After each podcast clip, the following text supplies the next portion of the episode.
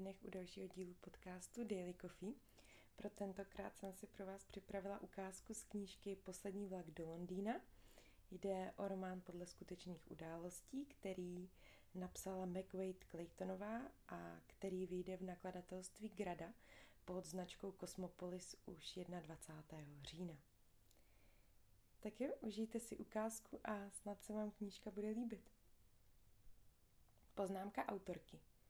Poté, co Německo v březnu 1938 obsadilo do té doby nezávislé Rakousko a po protižidovském pogromu během křišťálové noci v listopadu téhož roku se v postižených oblastech zrodil plán, který si dal za cíl dopravit 10 tisíc dětí do bezpečí ve Velké Británii.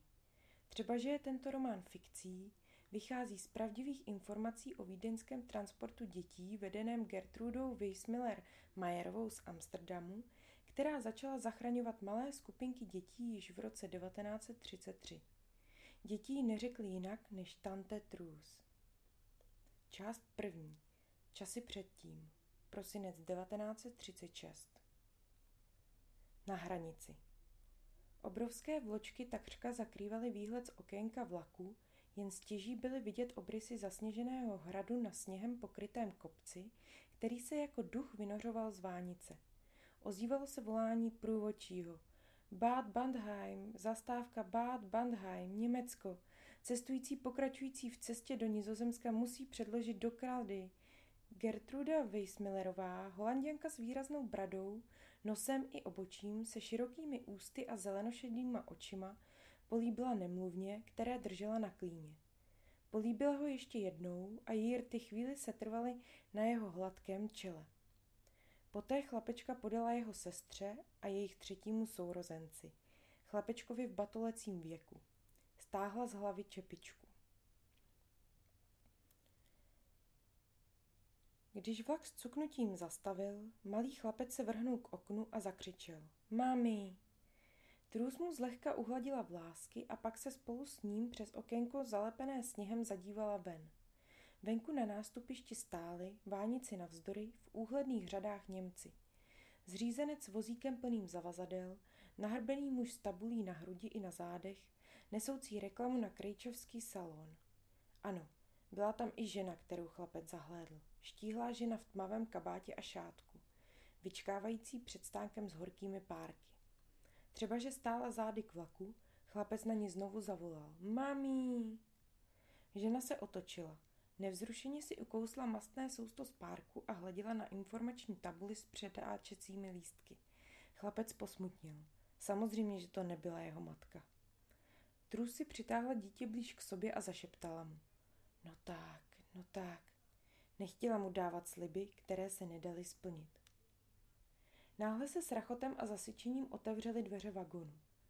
Nacistický pohraničník pomáhal z nástupiště vystoupit jedné z cestujících, těhotné Němce, která rukou v rukavičce přijala jeho pomoc.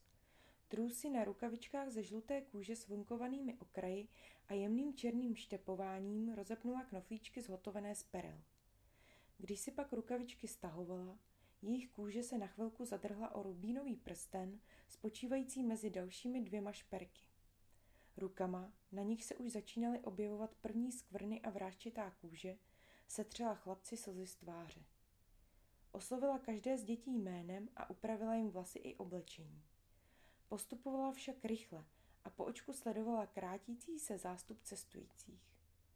Když vystoupili i poslední cestující, řekla, tak dobrá, a otřela nemluvně sliny z brady. Běžte si umít ruce, tak, jak jsme si to nacvičili. Nacistický pohraničník už plhal vzhůru po schudcích. Běžte, jděte rychle, s umýváním rukou ale nespěchejte, pronesla trůz klidně. Dívce pak řekla, zůstaň s bratry na toaletě, drahušku. Dokud si znovu nenatáhnete rukavice, tante Trus, přikývla dívenka. Bylo důležité, aby Trus děti zdánlivě neskrývala, zároveň si však nepřála, aby byly během následujícího vyjednávání na dosah.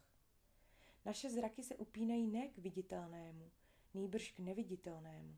Pomyslela si a nevědomky si přitom přiblížila rubínový prsten kertům, jako by ho chtěla políbit. Otevřela kabelku, která byla mnohem menší, než jakou by si vybrala, kdyby tušila, že se bude do Amsterdamu vracet se třemi dětmi.